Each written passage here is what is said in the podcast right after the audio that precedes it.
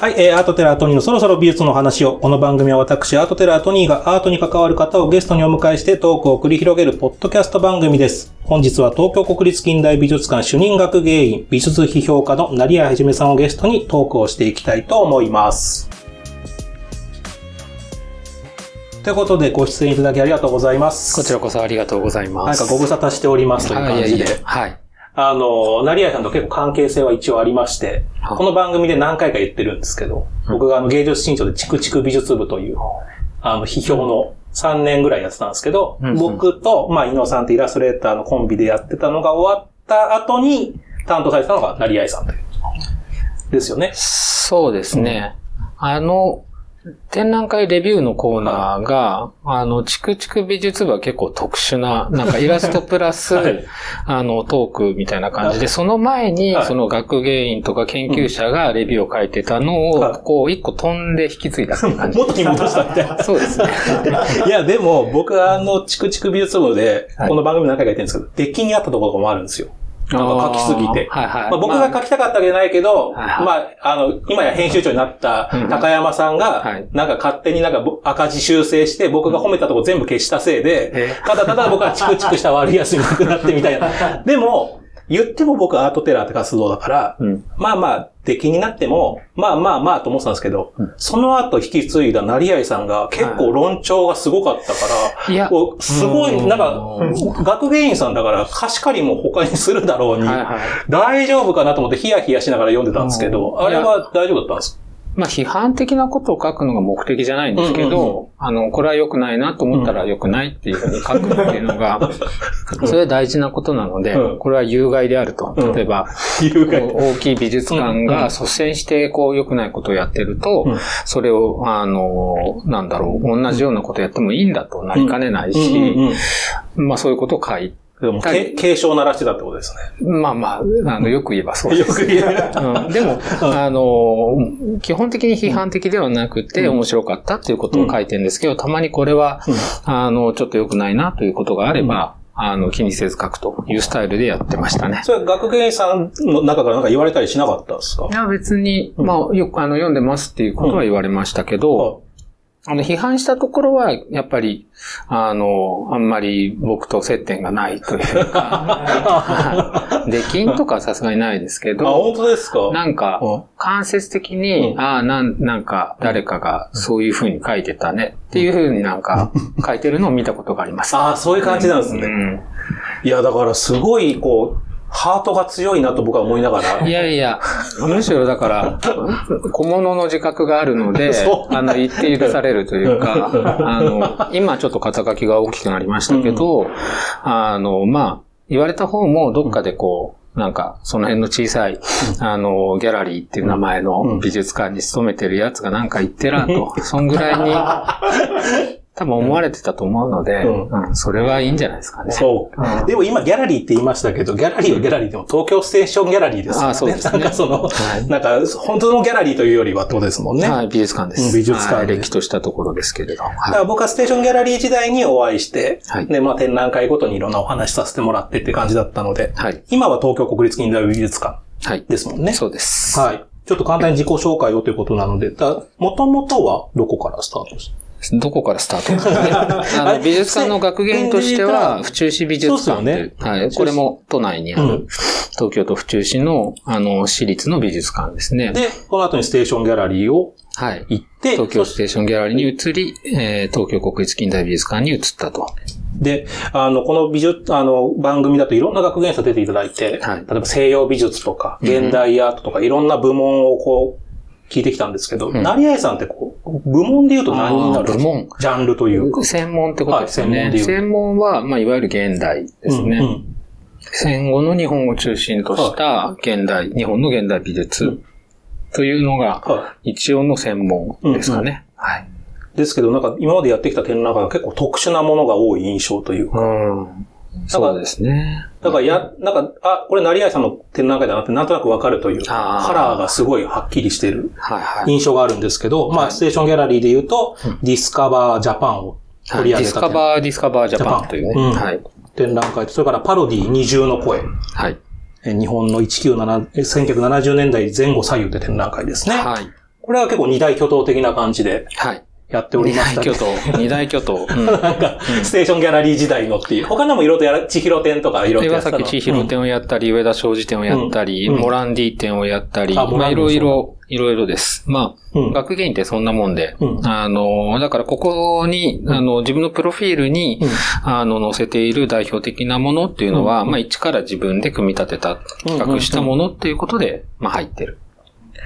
今回、あの、成合さんが書籍を出版されたということで、まあそれも踏まえて今回ちょっとオファーしたわけですけれども、その書籍が芸術の悪さ、コピー、パロディ、キッチュ、悪はい。という展覧会ということで、だからこのパロディ二重の声展の時もパロディされてたので、はい。なんかこう通ずるんだなと思ってちょっと、なんか懐かしいなと僕は思ってたんですけど、はい。そもそもじゃあまずどういう本なのかっていうのを簡単に教えてもらっていいですか？はい。うん。ぜひトニーさんにもお買い求めいただきたいんですけれども、うん。あの、今までいろんな展覧会のカタログに、うあの、まあ、論文として載せたものだとか、うん。あの、評論で、外で頼まれて書いたものなんかを集めて、まあ、あと書き下ろしも加えて、えー作った本です。うんそのテーマがパロディってことなんですか？テーマがパパロディではないです。芸術の悪さってだからなかなかありそうでなかったタイトルというか、ありそう、ありそうですか？いや、いや、わかんないですけど、悪さって何すかみたいな。うんうん。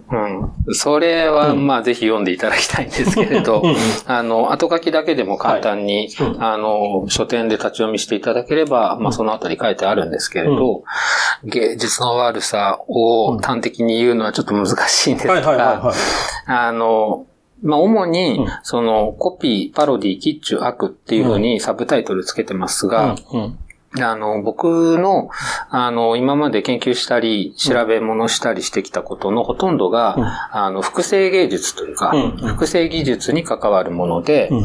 えーまあ、コピー、写真、絵本、うん。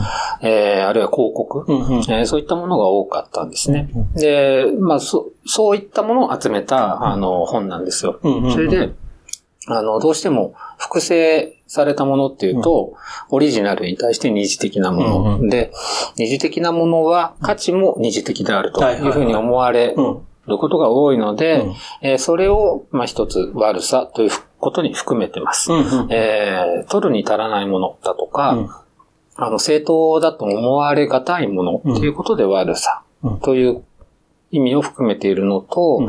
あと、その僕が調べているのは主にアバンギャルドって言われうん。る、あの、まあ、いろんなことをやる人たちですけれど、まあ、基本的にこう、あの、言うこと聞かないというか、あのあーまあ、アバンギャルドですからそう、ね。規定破りなことをするっていう人たちが多いですね。まあ、それはかなりストレートに悪さですうんうんうん。うんね。その、良いうん、善悪で言えば、あの、善に対して対抗するだとか、うんうん反発するようなことをやってきた人たち、えーが、まあ、研究の対象でもあるので、そういった論も入っているので、うん。えー悪さとしていたり、うんうん。うんいろんな意味をこう含めて幅広く、この、あの、あるひとまとまりの僕の文章を集めたときに、うん。あの、悪さという言葉が一番しっくりくるだろうと思ってつけたんですね。その、複製芸術とかに、美術とかに興味持ったきっかけとかってあるんですか？複製芸術に興味を持ったきっかけっていうのは、何でしょう？うん。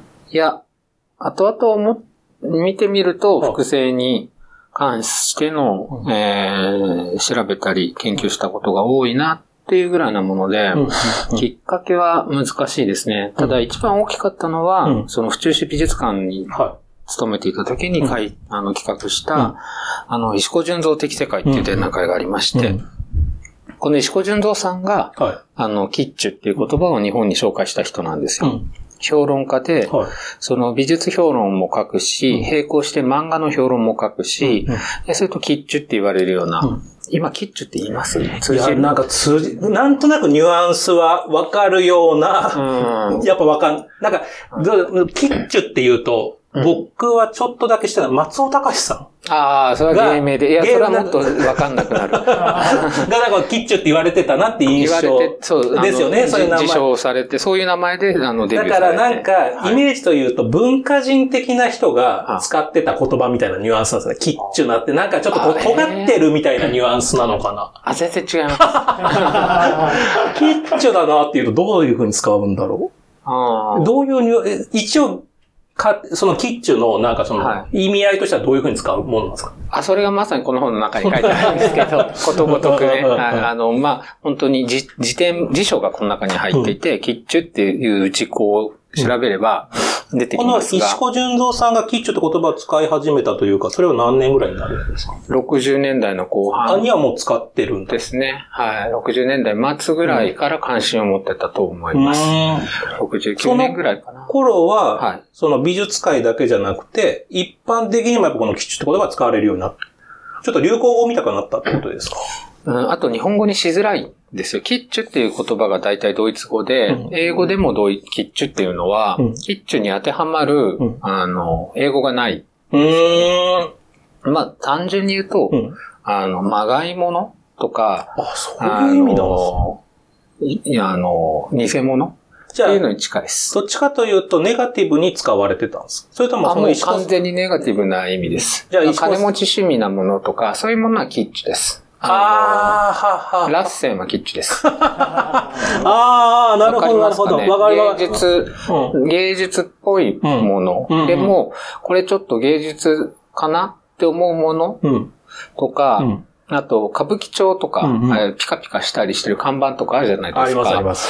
あの、ああいうこう、ホストの看板とか、ああ、はキッチュですね、あれは。いかにもキッチュ。へなんとなく雰囲気わかえ。ります？雰囲気分かってきました。はい。なんか大衆迎合的な、あの、派手さを狙った、うんその文化的な価値の、こう、低いものうというのがキッチュ。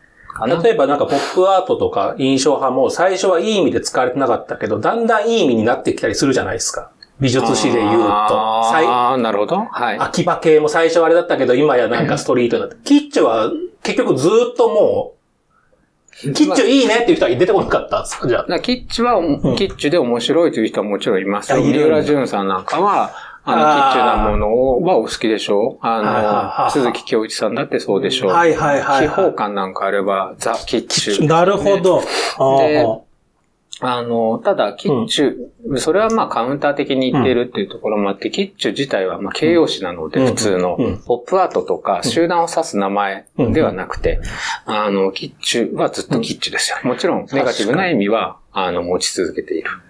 なんかそれこそ美術展にいっぱい行くし、美術館にも行くんですけど、うんうんキッチュって言葉がピンとこなかったって今考えたら、うんうん美術館でその、この、府中市美術館ってなんかこれは言ってるんですよ。うんでもあんまり確かに、はいか美術館で聞かない言葉ですもんね。その説明書きのところにこれはキッチュであるとか、だから。そうですね。多少馬鹿にした意味も含むので。うんうんうんうん。え、それになんで逆に興味持ったんですか、最初？だから、うん。キッチュに興味を持ったんではなくて、うんうん。石子純三さんという人が面白かったんですうよ。あの、あの、本当に活動期間が10年ぐらいしかなくて、うん。早くに亡くなった人なんですけど、うんうんうん。しかもずっとサラリーマンをやっていて、あ、そうなんですか？そう、それである時期から、はあの、まあ、すごく読書家で文章も、はいあの、書く人だったんですけど、あの、デビューが遅くて、うん。えっ、と、もう何歳ぐらいだろう。うん。えっ、とね、40代ぐらいに、はえーなってからう、んえっ、と、雑誌に執筆を、あの、続々と発表するようになっては、いそれで50代で亡くなってしまうあと、。そんなに早く亡くなってるんですか？えーそうなんですよ。え、うどうやってデビューできたんですか？今みたいにこうブログとかもないし、うん。だからまあ文章をこう持ってってたんですか？どっかに。いや、同人誌とかで発表したり、あそのアーティストを呼んで、うん。えっ、と、その当時静岡に彼はいましたけど、静岡でそういう、あの、アーティストと、うん。あの、付き合いがあったり、うん。あの、そういう活動はしてたんですよ。うーん。多分メジャーデビュー的なことは、うん。あの、そこに呼んだアーティスト経由で雑誌を紹介してもらって、うん。その雑誌に、あの、発表するというのを続けていて、はあえーだんだん読まれるようになったと。その雑誌の中でそのキッチュって言葉を使ったってことは、なんかこういうのは良くないよみたいなこともじゃあ批評してたってことなんです当初はキッチュっていう言葉を、うん。あの、石子は知らなくて、うん。ある時から、その、きっかけ、ハワイ旅行かなんかした時に、うん。キッチュについての、うん。あの、論文集を見つけて、で、それで、あの、まあ、もともと漫画とか、そういう大衆的な表現に、はいあの、石子は興味を持っていたので、うんうん。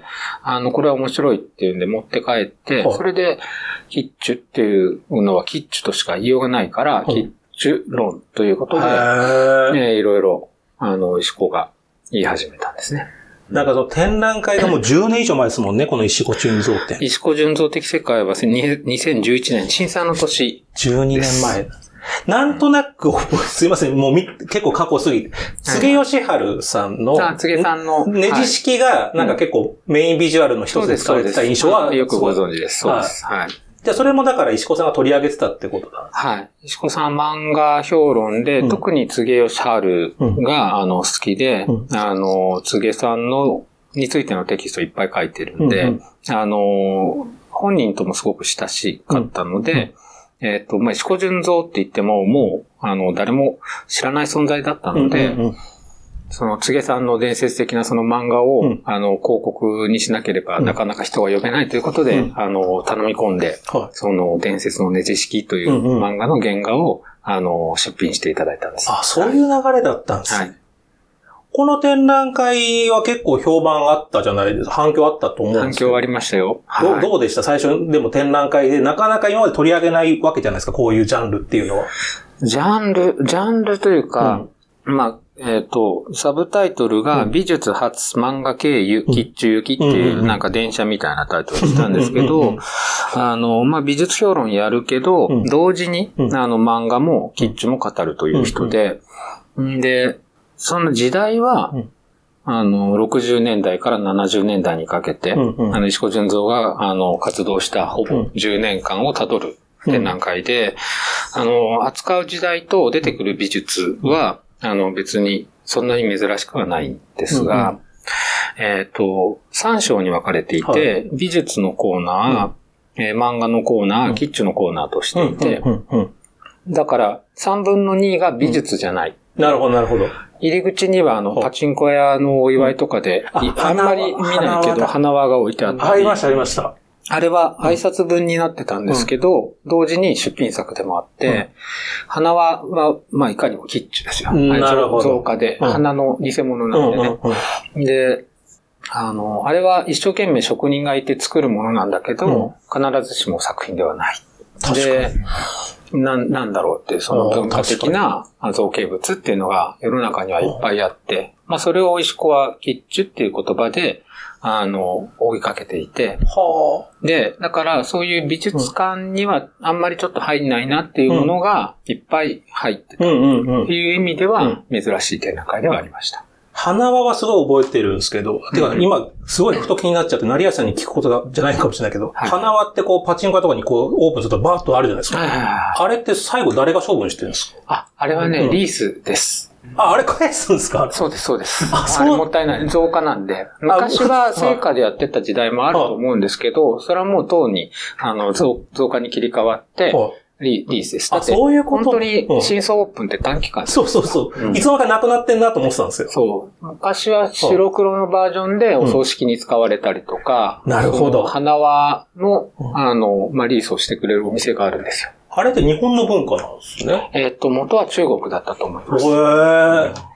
え、キッチュ展ってあと何展示してありました？で、なんか、最後の展示室がわ、すごいことになってたのはなんとなく覚えてるんですけど、あーそうそう。具体的になんだ何があったかなっていう。うん山ほど出ていて、そのコーナーが一番ものがいっぱいあって、えっ、と、壁には、あの、はい。銭湯のペンキ絵、富士山の、はいはいはい。富士山とこう、波が描かれてはいる 典型的な、あの、ペンキ絵があって、はいで、あとは、はあの、プラスチック、FRP でできた岩、庭に置くような、あー。はまあ、はザ・キッチですうんよ。まがいものの岩とか、あとは、デコトラ今あんまり走ってないけあデコうんうんうんど、ピカピカするような、あります。あの、トラックの模型とか、あとは、あの、食品サンプル。ああ、なるほど、なるほど。商店街に飾ってある造花。はいはいはい。あるじゃないですか。はい春は桜で秋はもみじになるやつ。あの、だから、えっと、伝統とかの上についてるやつですね。そうそうそうそうはいはいはいはい。とか、うんあと、ペナントペナンあトももう今や失われた文化だけあ。ど、まあ、全体にこうレトロな感じになったけど、うん必ずしもキッチンはレトロじゃないんですが、まあ時代が経つうん。と古び、古びてきてうん、懐かしいとか、みんなが好まないようになると、よりキッチュになっていく。んですよ、ね。なるほどなるほど。で、うんうん。あの、あの三角形の、うん。何の役にも立たない、あの、ペナントっていうお土産物あれとか、いいつから流行っていつ廃れたんですか？確かにばあちゃん家に異常にありましたよね、ペナントって。だから、いつ流行ったのかとかも、うん。まあ、石子さんはね、一生懸命調べてたんですけど、あ、そういうのも。はい。あとはトロフィーとか、ト トロあの、あートロフィーの上にボーリングピンとか、はい。こう、ゴルフやってる人とか。の、はい。あの、彫像が載ってたりとか、あれ変な、あの、彫刻の偽物じゃない。ですか。で、確かに。あー招き猫とか、あーとにかくいっぱい飾りましたね。それは展覧会をいろんな人がやってるから、展示の大変さとか聞いてるから思ったんですけど、はいはい。コレクターが一人いて、一箇所から集めてきた。それともいろんなところから集めてきたんですか？その時は。あー鋭いですね。うん。どうだったんですか？そのヤフオクで僕が買ったんです。あ じゃあ、キッチョコレクターでもあるんですか？今。いやいや、もうもう一回流しました。だって持ってってもしょうがないし。あ、そうなんですか？もう一どこ回やりにでもあるもので、で、どこにでもある、その、姿勢に溢れてるものっていう、まあちょっとこうレトロなもので、うんあの、難しいものもあったりしましたけど、まあ集めようと思えば簡単に集まるんですよね。で、ネットオークションで安く買ってきて、それを並べたんです。あ、そうだったんだ。で、終わり次第もじゃあ。あの、コレクターがやっぱり来たりして、うんいるんあの、うんペナントを集めてる人にペナントをあげたりとかしました。で、どうしようもないものはやっぱりネットに流すか、うんうんあの、まあ、どうでもいいやつは捨てたりとか。しました。え、結局何点ぐらいその時じゃあ積めたんですいや、もう点数は、だから、か数えられないぐらいと？だからカウントしようがない、その食品サンプルっていうものとして出してるけど、食品サンプル、寿司一個一個1点と数えるのか、確かに。いろいろスパゲッティとかも集めたのでに、うん、まあどうでもいいなと思って、うんよく点数ね、なんで展覧会で点数をみんな気にするのかもちょっとよくわかんない。ああ、ですけどねまあ確かに確かに。多ければ多いほどいいのかっていう話で。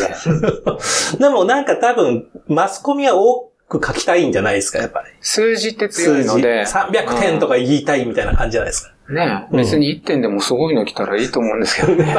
あ まあ、あります。最近でも減ってきたんじゃないですか。展覧会の。いやいや、ありますあります。何でも数字にしたいので、何年ぶりとああ、か、確かに確かあの、うんに。何年に一度的的なやつ。そうそうそうそう。あと、逆に言うと少ないけど、はい例えばフェルメールみたいに 30何点しかない人の作品が来てますみたいな。そうそう。あと全部モネですとかね。うんうんうん 数字が好きなんでみんな。うんうんうんうんで、それこそ、あの、東京ステーションギャラリーでパロディの展覧会いやったりましたやり時にパロディっぽい広告を作りたくって、えっ、と、新聞雑誌かな？はい。に、あの、載せたいって言って、原案をまあ僕が作って、はい。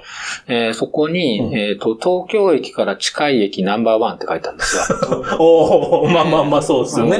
うん当たり前なので、駅の中にあるそりゃそうです。うん。そしたら新聞ってそういうコードがあって、これは何に基づくランキングですか？って言われて、う んしょうもな。しょうもないっすね。やめました。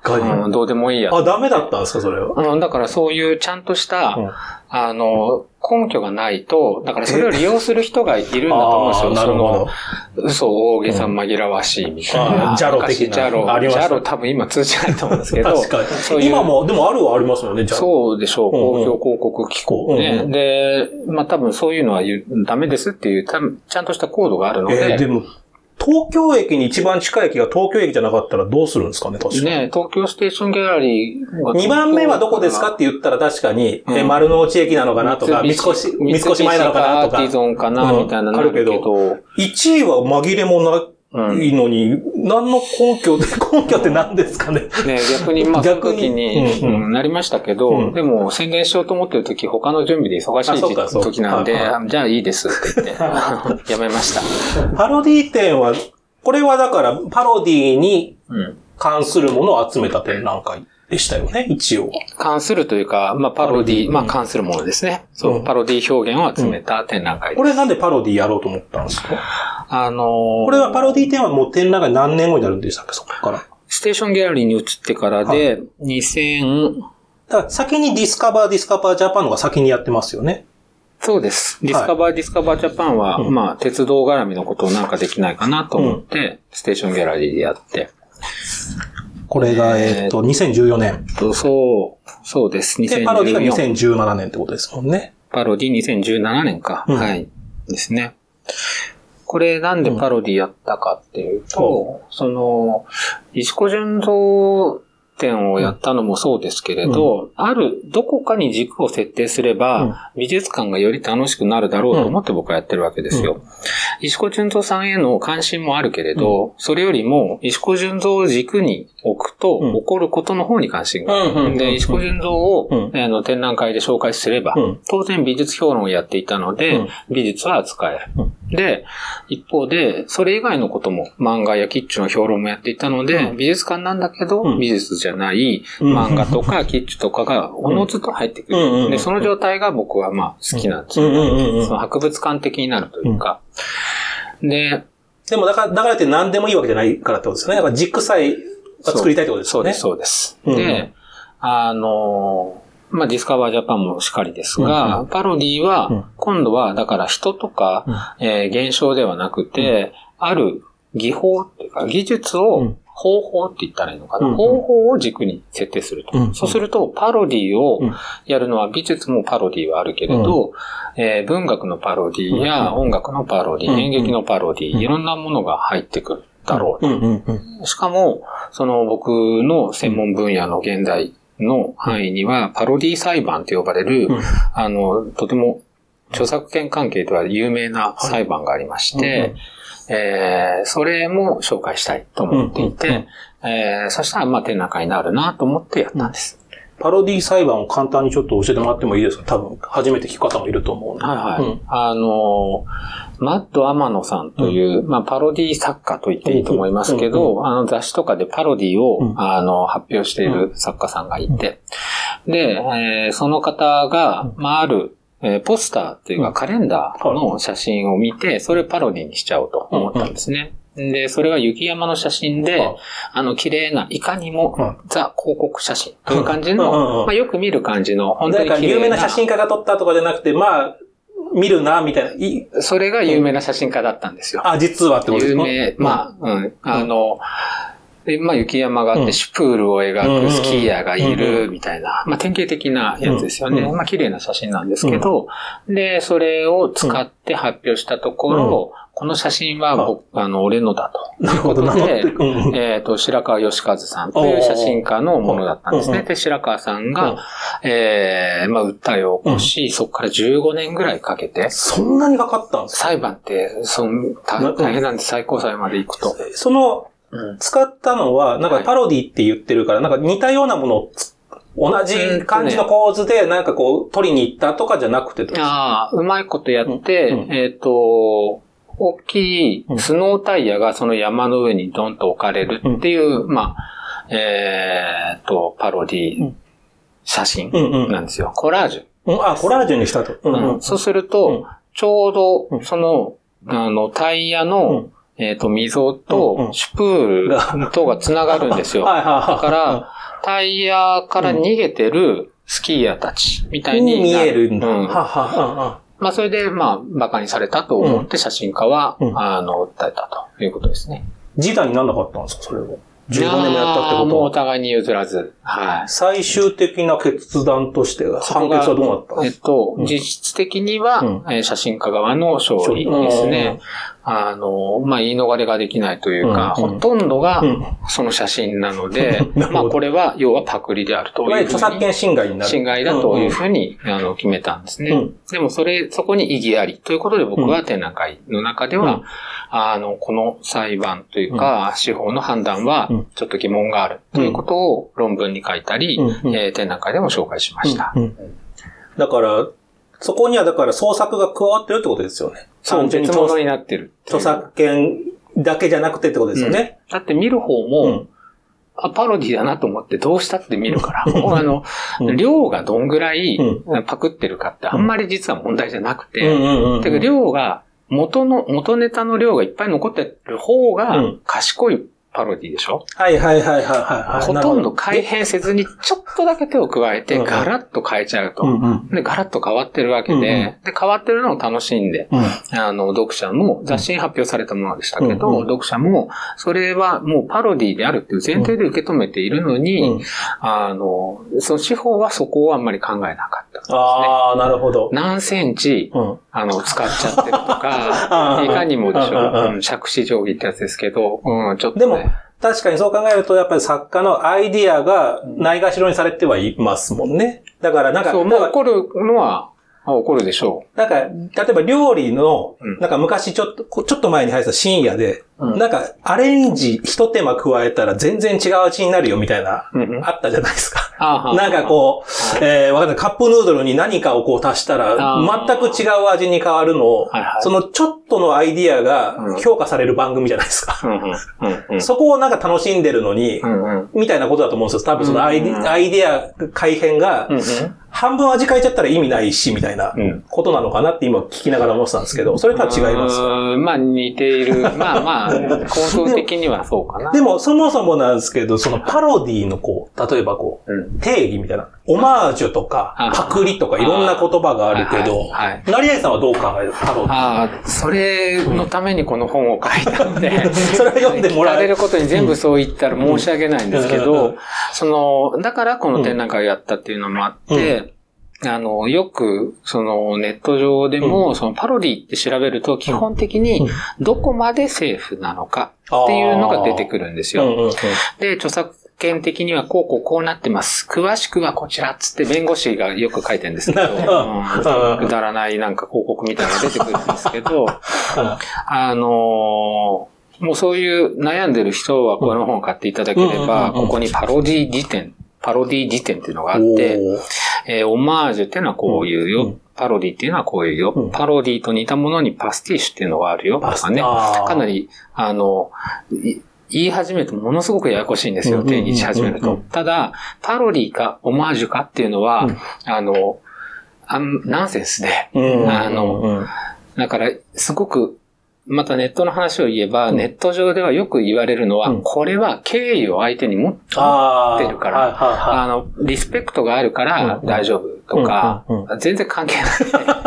パロディはあくまで構造上成立してるかどうか、うん。これはパロディだと言えるか、うん。で、元ネタがあり、そこに何か手が加わって、うん。批判的な意味があってとかね。うん。まあ、いろんなことが、まあ、定義しようとすれば言えるんですけど、うんうん。オマージュって、まあ、主に気持ち、愛党の気持ちですからうんうん、気持ちがあろうが悪まいが、パロディは成立するのでう、んうんうん。うんパロディかオマージュかっていうのは、うん。あの、なんだろうな。そうか。全然違うもの関。係ないものを比べちゃってるっていう。ああ、ああ。うんそこの線引きで、だから、こっからパロディ、こっからオマージュじゃなくても、全然違うフィールドの話なわけですねう。んうんうんそうなんですよ。パロディかパロディじゃないかは線引けるかもしんないけどってことですね。うんこっからがパロディ、こっからがオマージュではないってことですね。そう、そうなんですよね。確かに。うん。だから、うん、そうですね。あれは食べ物ですか、うん。それとも、えー、おお天気ですか？とか、うん、ナンセンスでしょ、うん。なん確かに確かに。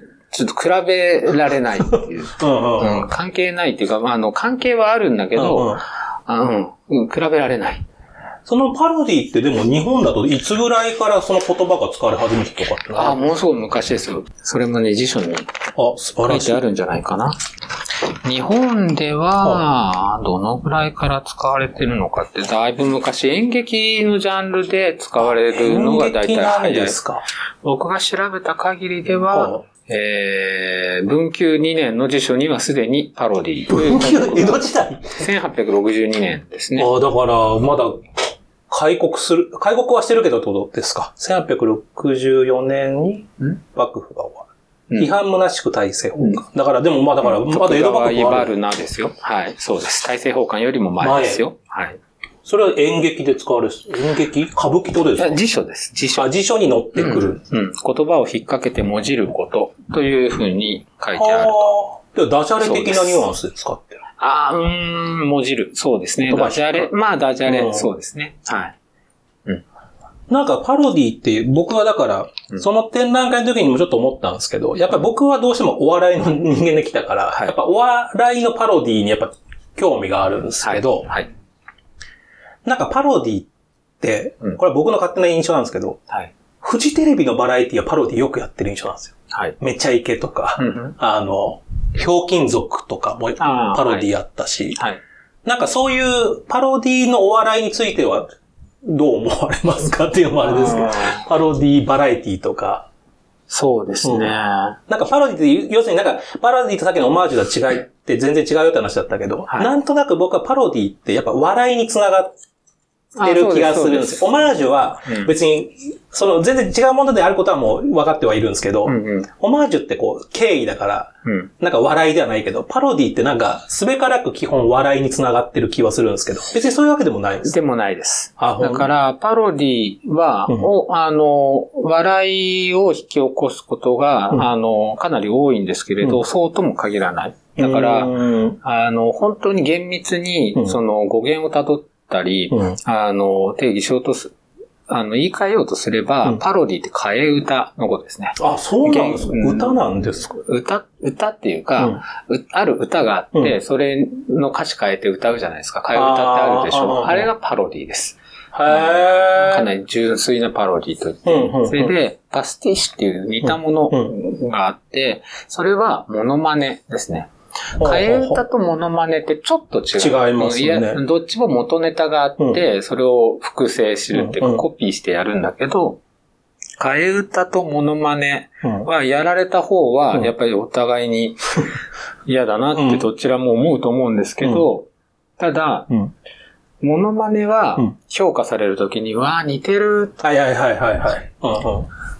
うん替え歌に、うんわー似てる言わないでしょ？うん。だから、カモン達夫さんの替え歌みたいに、歌詞が似てる替えィ。歌、まあパロディもありますけど、うんはいはいあの、だから全然 CM ソングでうん、同様なのに、歌詞は CM の中だから、あ企業名みたいなものも替え歌になるじゃないですか。はいはい。それもパロディじゃパロディですね。ですもんね。だかはら、別に歌詞が全く一緒じゃなくてい、もありえますもんね、替え歌って。はいはい。でも、モノマネは全く違うことされたらもうモノマネじゃないから、うん、やっぱ似てるか似てないか軸は大事になってきますね。うんなんかそこは。まあまあ、まあ、の、あくまで比喩として替え歌とモノマネって言ってるんで、それをまた、そっちで膨らみ始めると、パロディと関係ない話になりかねないんで、そこはすごく難しいんですけど、あの、で、話を戻せば、そのパロディにしろ、そのパスティッシュにしろ、そのコピーする時点で、あの、批判的なことをやって、それを笑うっていうことだけではなくて、あの、こう、その人のものを、えっ、と、自分のものにしたいうんうんっていうのは、要は向こうが上で自分は下であるっていうことの表明でもあるでしょ、なるほど。自分はオリジナルになれないんだけはいはいど、えーその人のものをちょっといただいて、うん。自分は表現をしますと。うんうん。いう意味では、あの、負の意味も持ち得るというか、うんうんうん。あの、自分は、あの、負けてますと。あの、所詮はパロディをやってる側ですよという意味を持ち得るので、その、わ、それが笑いに結びつくこともあれば、う結びつかないこともある。ああ、なるほど、確かに。えーだから、うんこううん攻撃的な意味を持つとも限らない。ですね。もういっぱい、だから滑稽化とか、風刺とか、そういうのが、揶揄とかね、そういうのはもう、通常パロディやると、うん。あの、おのずと出てくるんですけど、うん。それ以外にもパロディをやることによって抵抗する。うん。その、なんだろう、攻撃、なんだろうな、もう少し正当な、あの、戦いのためにパロディを用いるとか、そういうこともあるわけですよ。うん。それはもう、あの、笑いと結びつかなかったりすることもありますね。うん、なるほど、そういうことですね。政治家の、あの、似顔絵を描くとか、はいはいはいはい。あのそれがまあパロディって言えるかどうかさておき、うんデモの人たちもよくそういう手法を使ったりする。うんあるものをもじったりとか、あーそれがね、すなわち攻撃になっていたりするんですけど、うんそういうこともあそうか。それもパロディになるから。そうです、そうです。現構造的にはパロディです。そう、あれ、あれ。でも、それこそ今の話聞いてると、もういろんなものがありすぎて、うんこの展覧会の時ってうん、ど、どこまで集めたんですか？そういえば。そう。なんかもう手広げたらいくらでも展示するもの増えちゃいますもんね、これなんか。時代も、だから江戸時代からあるし、うん。えーもっと西洋で言えばもっともっと古いところからうん。パロディっていう言葉自体はあるので、うん。何でも入るんですけど、うん。特にうん。80年代、うん。その、トンネルズとかが出てきたり、はい。うんうん。あれもパロディ芸が主だったんですけど、うん。最初。うん。えーあの、びっくりハウスっていう雑誌があって、はいえっ、と、パロ、パロディがもうすごくムーブメントになった時があるんですよ。あの、読者からパロディを集めて、あの、絵画のパロディを書かせるとか、あの、いろんな、ちょっと、えーかなりちょけた 雑誌。と投稿雑誌みたいなことですか？投投稿してもらうってことですよね。そうです。ん完全に投稿面白いものそうです、うんそうです。で、うんあのーそれを軸にしようかなと思ったんですよね。ありますね。で、美術でも60年代ぐらいから、うんその、それこそポップアートとかの時代から、あの、まあ、商品を、うん。あ自分の作品の中にそのまま使ってしまうとか、うんうんうんそういうものが、うん。あの、出てくる中でパロディ的な表現がいっぱい出てくるんですよ。うんうんうん。だからそれで美術を扱いつつ、うん。その社会的な雑誌とか、あの、テレビとか、あそういうものの中で現れたパロディも扱う。ということで絞った、時代を絞ったんですね。うんうんうん。サブタイトルが1970年代前後左右になってますけど、えーそこで狭めればうん集めるものも絞られるということでした。現代、これなんかあの気になるんですけど、現在ってパロディってあると思いま、まあなくはないと思うんですけど。常にあります。常に。なんか、それこそ昔はやっぱりこうみんなが見てる。例えばテレビのパロディとかでも、うんうん。まあテレビがみんな見てた時代があるじゃないですか。で今なんかこう、みんなのこう興味が分かれすぎちゃってははパロ、まあパロディなんでしょうけど、鋭い。なんかはい、うん。なんだろう、その、みんなが知って、みんなが笑えるパロディ、みんなは笑えるじゃないかもしれないですけど、はいはいってなってくと、やっぱりどんどんどんどん減ってくのかなって気がするんですけど、うんどう、どう思いますかそれ。確かにそうですよね。うん。だから、最近特に日清のコマーシャルうん。うんうんうん。は、あの、パロディというか、その TikTok とかでう、ん。あの、話題になったものをコマーシャルに使ってるけど、うん。TikTok 見てない人には全くわからないんですよね。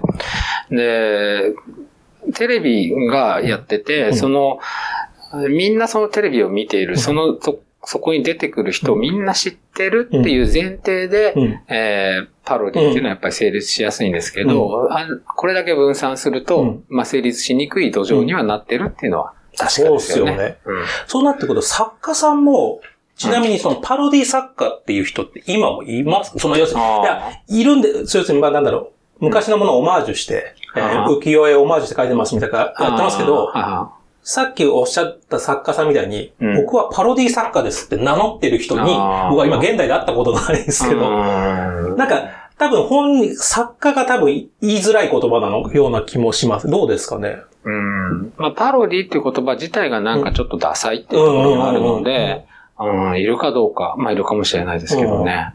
だから僕は、うん。その、パロディは、まあ、所詮パロディなので、僕パロディには興味ないんですよ。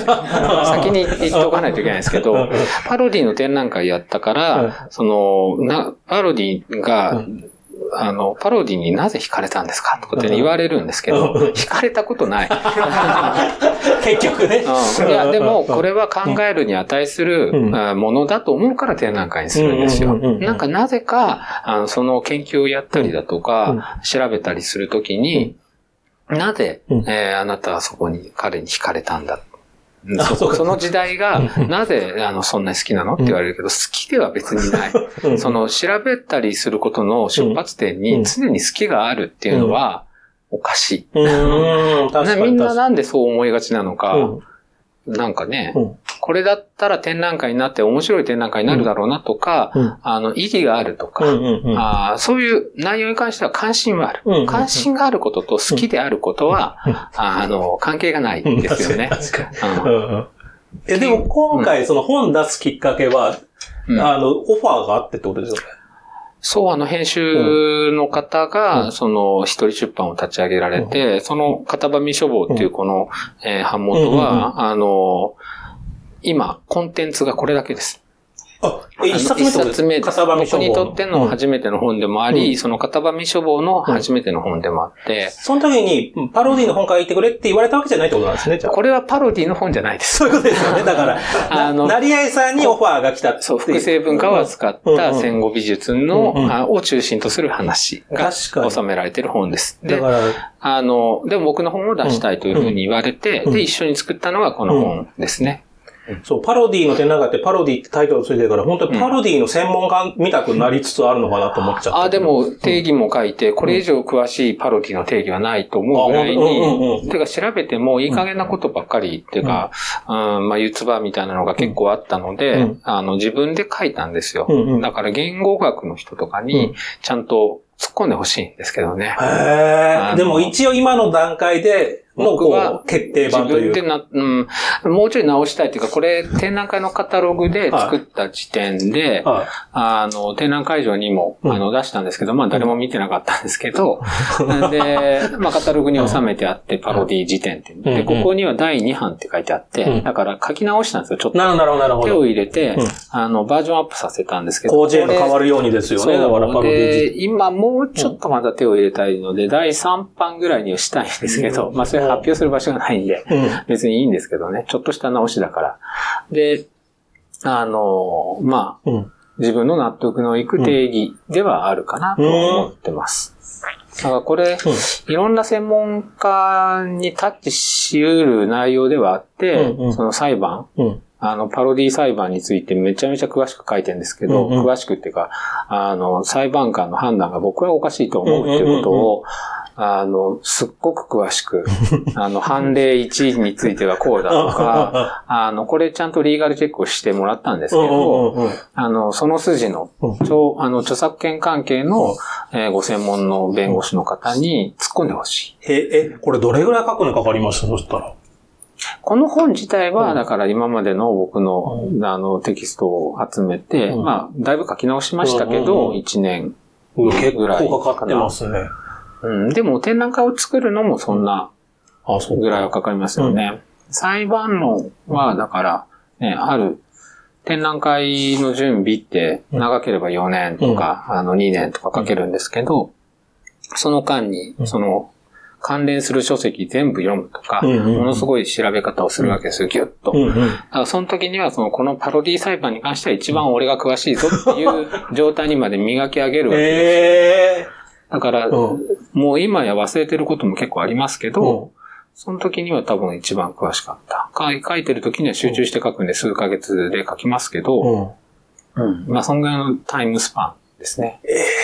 でも、だってあの点なんか別にパロディ裁判も取り上げてるけど、パロディ裁判オンリーじゃないですもんね。だから、あもちろんあれは一他にもいろんなことも調べてですもんね。はい。だって裁判ってうんビジュアルで見せられないので、うんうん。あの、結局、判例、判決の言葉を、うん。あの、並べるっていうふうに言いあましたけそうそう。そうど、展覧会の終盤、やたら文字だけに変わっちゃうっていう、うん。うんあの、かなり攻めたうん。攻めてました、攻めて。ですけどね。読むかなと思って、でも読んでる人は結構いたと思いますけどね。い。いや、なんか毎回攻めてる印象は、でこれからもじゃあそういう展覧会、まだ仕込んではいるってことですか？もちろん、それは学芸員なのうで、ん。あの、こういう点なんかあったら面白いだろうなっていうことは常に考えてるし、うん。準備もしてます。はい。え、今言えるやつはないんですか？言えるやつないっす。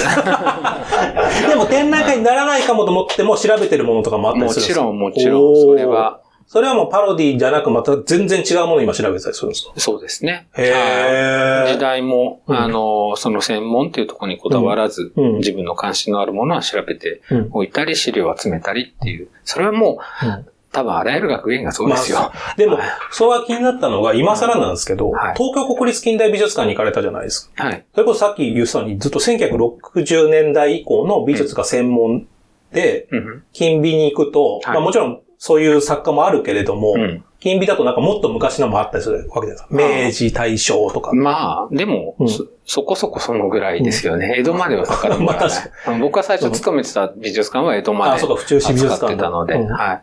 でもなんかそうやって新天地に行くと、はいちょっと明治とか大正のものも調べてみようかああ、なとか。もちろん。やっぱ全然違う。調べてみようかっていうか、うん当然調べますよね。うんコレクションの展示で使うので、うん。うん。あの、コレクション展って、ん東金美のコレクション展は、うんまあ、その辺の美術館の企画展レベルのものなんですよ。一部屋一部屋が。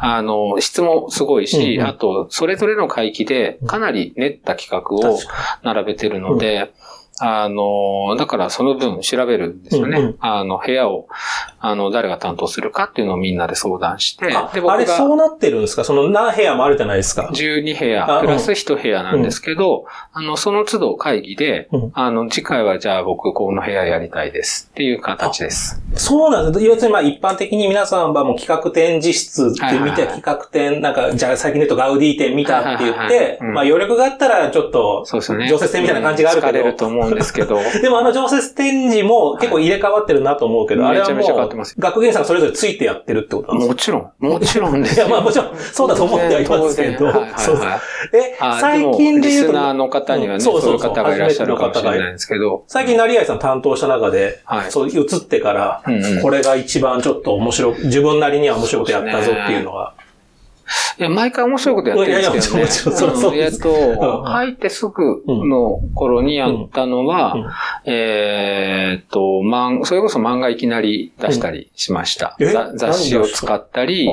えーっと、黒い、ん？でも、それに関しては、うんうん。金美のコレクションでやんなきゃダメってことですよね。そうです。さすがにさっき言ったように、なんかじゃあオークションで手に入れてはできないわけです。でも自分の持ってる雑誌も出しましたけど、うん。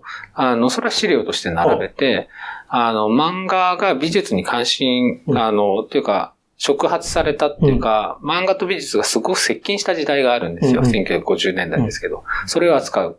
ま黒い漫画、白い漫画っていう言葉で、うん。あの、滝口修造っていう評論家が文章を書いて、えーそれが割と話話題を呼んだことがあって、そのことを二部屋にわたって紹介するというか、うん。それをテーマにする企画をやりました。で、今、あの、まさにやってるのは、僕が担当しているのは2.5部屋ぐらい担当しましたけど、今回。えっと、飛行機が主題、飛行機と戦争をテーマにした展覧会で、で、飛行機ものってまあ簡単なんですけど、あの、モチーフで集めれば、それは飛行機を描いた絵なんかいっぱいあるんです。で、まあ戦争が、うん。を東京国立近代美術館持ってるので、あの、戦闘シーンというか、あの、こう、あの、戦闘機が抱えた絵もいっぱいあるんだけど、それを集めたって面白くない。それは意味ないっていうか、あ意味はあるかもしれないけど、まあ誰でもできるので、えっと、戦前、戦中、戦後と、あの、いろんな、もう東金美のコレクションは何でもあるので、しかもすごいものが、あの、それを使って、えっ、と、戦前の、もう羽田空港とか、あの、羽田空港ができた頃の版画とか、えっ、と、その飛行機っていうもの自体がまだ、あの、戦前の頃には珍しかったので、模型飛行機の、に熱中した人だとか、で、戦中があり、うん。えー戦争になって描かれてる絵の横に、えっ、と、タイを描いた日本画がなんか並んでるんですよ。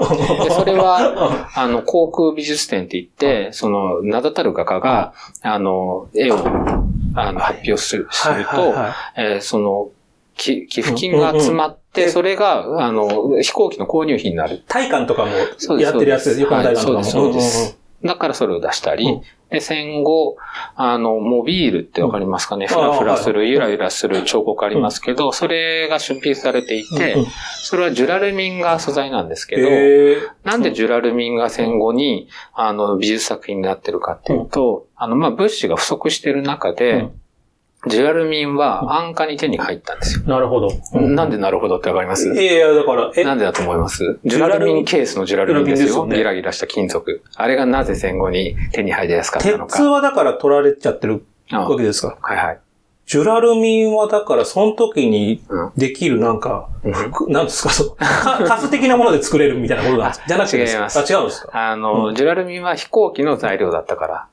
だから飛行機が使われなくなったからってことですか？そう。GHQ が来て、うんえっ、と、戦後7年間は、えっ、と、7年間かな？あの ?7 年間だ日本が飛行機作っちゃいけないもう飛時期が行機の、もう作っちゃダメだあ、し、そうだ。えーもう製造どころか研究もしちゃダメという期間があったので、もう使い道がなくなっちゃった逆にってんですよ。ことです。うん。だからそれを美術に。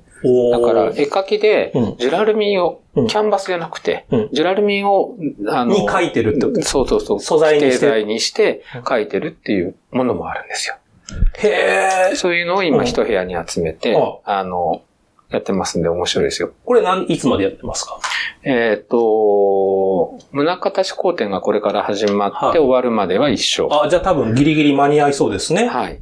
ぜひぜひ。だから、皆さんやっぱりな、基本的に企画展見ても疲れて帰っちゃいがちですけど、いちょっとこう体力蓄えて、はい。常設展めちゃめちゃ面白いよってことですよね。そうですんまああっちが本体なんですよ。そうですよね。でもちろん確かに確かに。だって一番自分たち、先輩たちから引き継いできて、継ぎ足し継ぎ足ししてきたもので一番よく知っていて、かかってるコストもトータルで言えばもう企画展なんかもう全然。あの、比べ物にならないぐらいのコストがかかってるんですよ。人的なコストも込めて。うんもちろん購入して。で、それぞれの作品のうん、あの、価格うん、価値だけではなくって、調べてきたっていうその蓄積を含めれば、もうどの美術館でもそうです。うん。あの、コレクション展がメイン。うん。うん。うん。うんそれがなかなか伝わらない。安い、安いからっていうのが理由なんですよ。そうか、そうか、企画展実質で、企画価展で千何百。低いから安いんでしょと思うけど違うんですよ。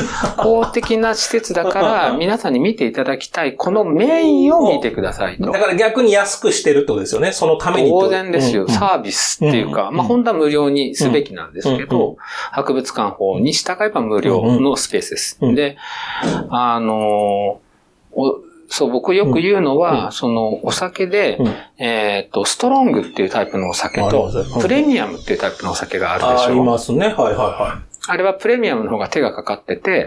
あの、丹精込めて作ったからお値段も高いでしょ。うんうん。で、ストロングっていうのは安く早く酔える。もう手がかかってるとか関係ないと。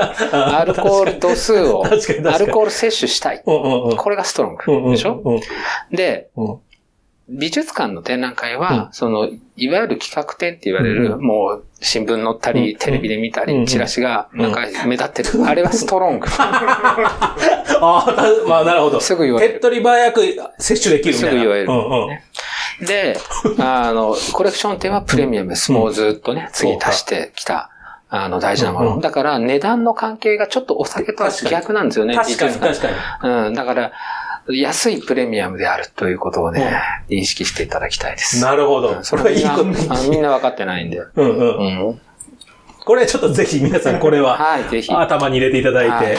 ちょっと他にもまた金美の話もちょっとまだまだ聞きたいので、それ、それはぜひ後半でもまたはい教えていただけたらと思います。はいます改めて最後にあの、告知ということで、本の告知をよろしくお願いいたします。はいはい。えー、片場書房から出版されました、はい芸術の悪さ、コピー、パロディ、キッチュ、うん。悪という、えー、なりあいはじめの本が、赤い本がうん書店に行けば並んでると思いますので、ぜひとも、あの、お買い求めいただきたいと思います。アマゾンとかでも買えるんですよね。アマゾンでも買えますが、うんアマゾンよりももう、この片場書房の、うんえーページから直で買えますので、それはいいです、それが一番いいと思います。はい全400ページの、うんえー重厚な本になりました。僕の10年間が詰まっていますので、えーぜひともお願いします。あの、いやもう版元一人出版で苦労してますので、本当ですよね。あの、本当に頑張って、うんあの、今、営業しているところです。定価、うん税込みで3500円と少し値は張りますけど、うんあの、この想定に凝ったりだとか、内容のこのボリュームからすれば、うんあ全然、あの、お求めやすい価格になっていると思います。よろしくお願いいたします。はい、僕も買いたいと思っております。お願いしますじゃあ、後半もよろしくお願いいたしますお願いし。ます。はい、えー次回は成合さんのご経歴を交えつつ、美術についての話を続けていきたいと思います。